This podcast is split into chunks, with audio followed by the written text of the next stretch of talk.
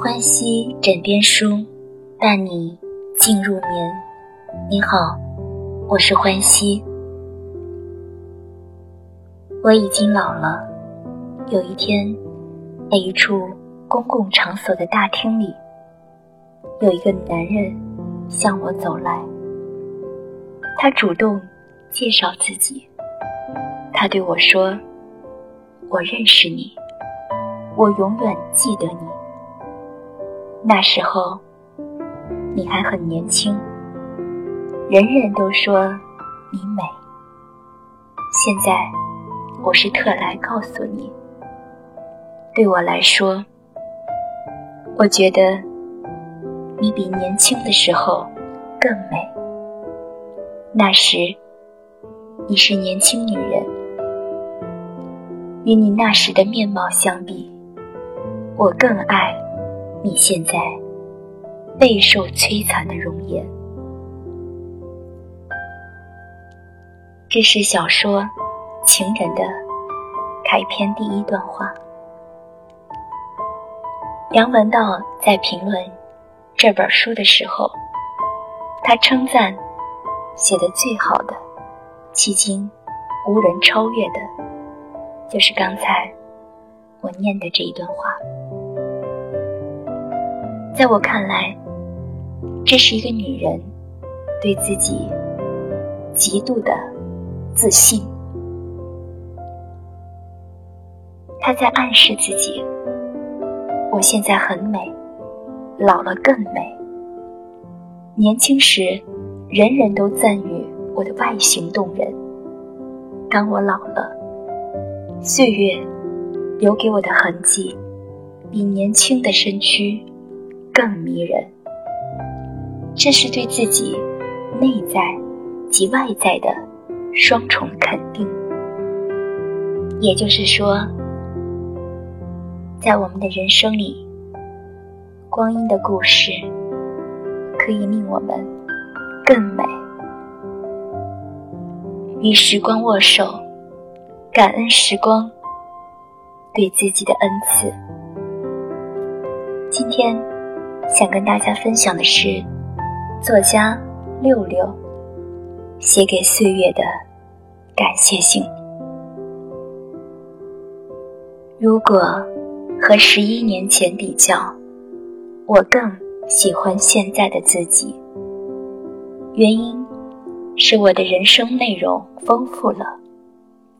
虽然缺少了苹果一样的粉红脸蛋儿和杨柳细腰，还有小姑娘顾盼生辉的气度，我这样形容我自己：以前是块透明的钻石，现在是道绚丽的彩虹。但钻石有价，彩虹无价。我以前是一块新鲜的牛排，现在还是，但却是经过好厨子烹饪过的牛排。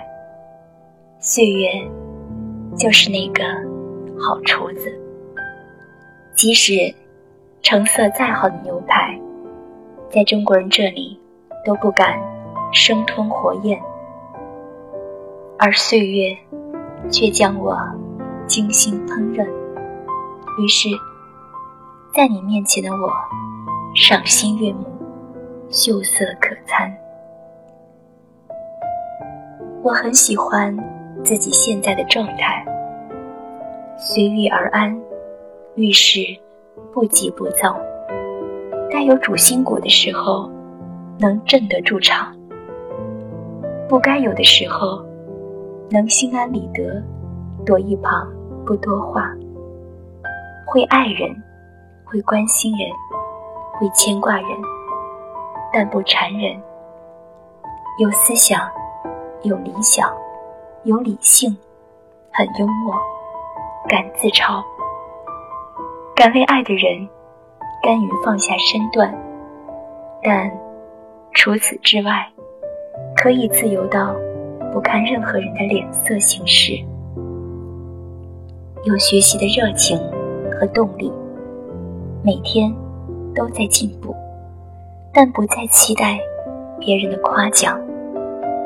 印象里，小时候的我学点东西就要四处炫耀，等着父母奖赏；而现在，我能够真正做到学为自己，自己喜欢。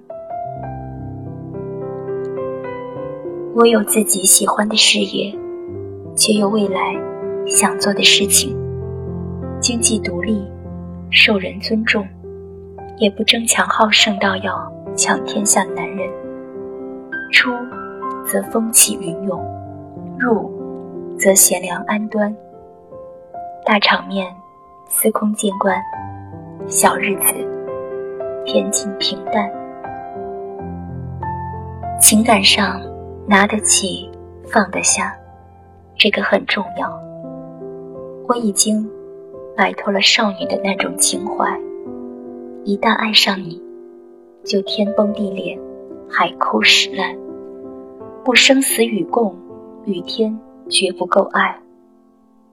我可以收放自如，你希望我多爱你，我就多爱你；你希望我保持多远的距离？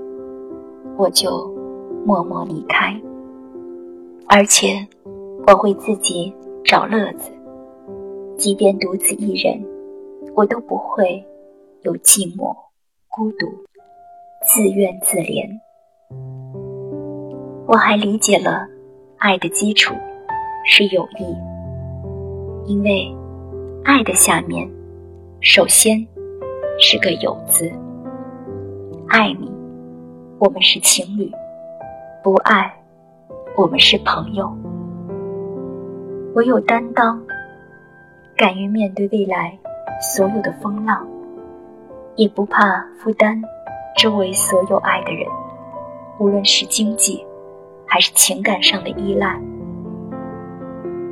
我愿意付出，不计较多少，且把周围我爱的人的幸福当作是。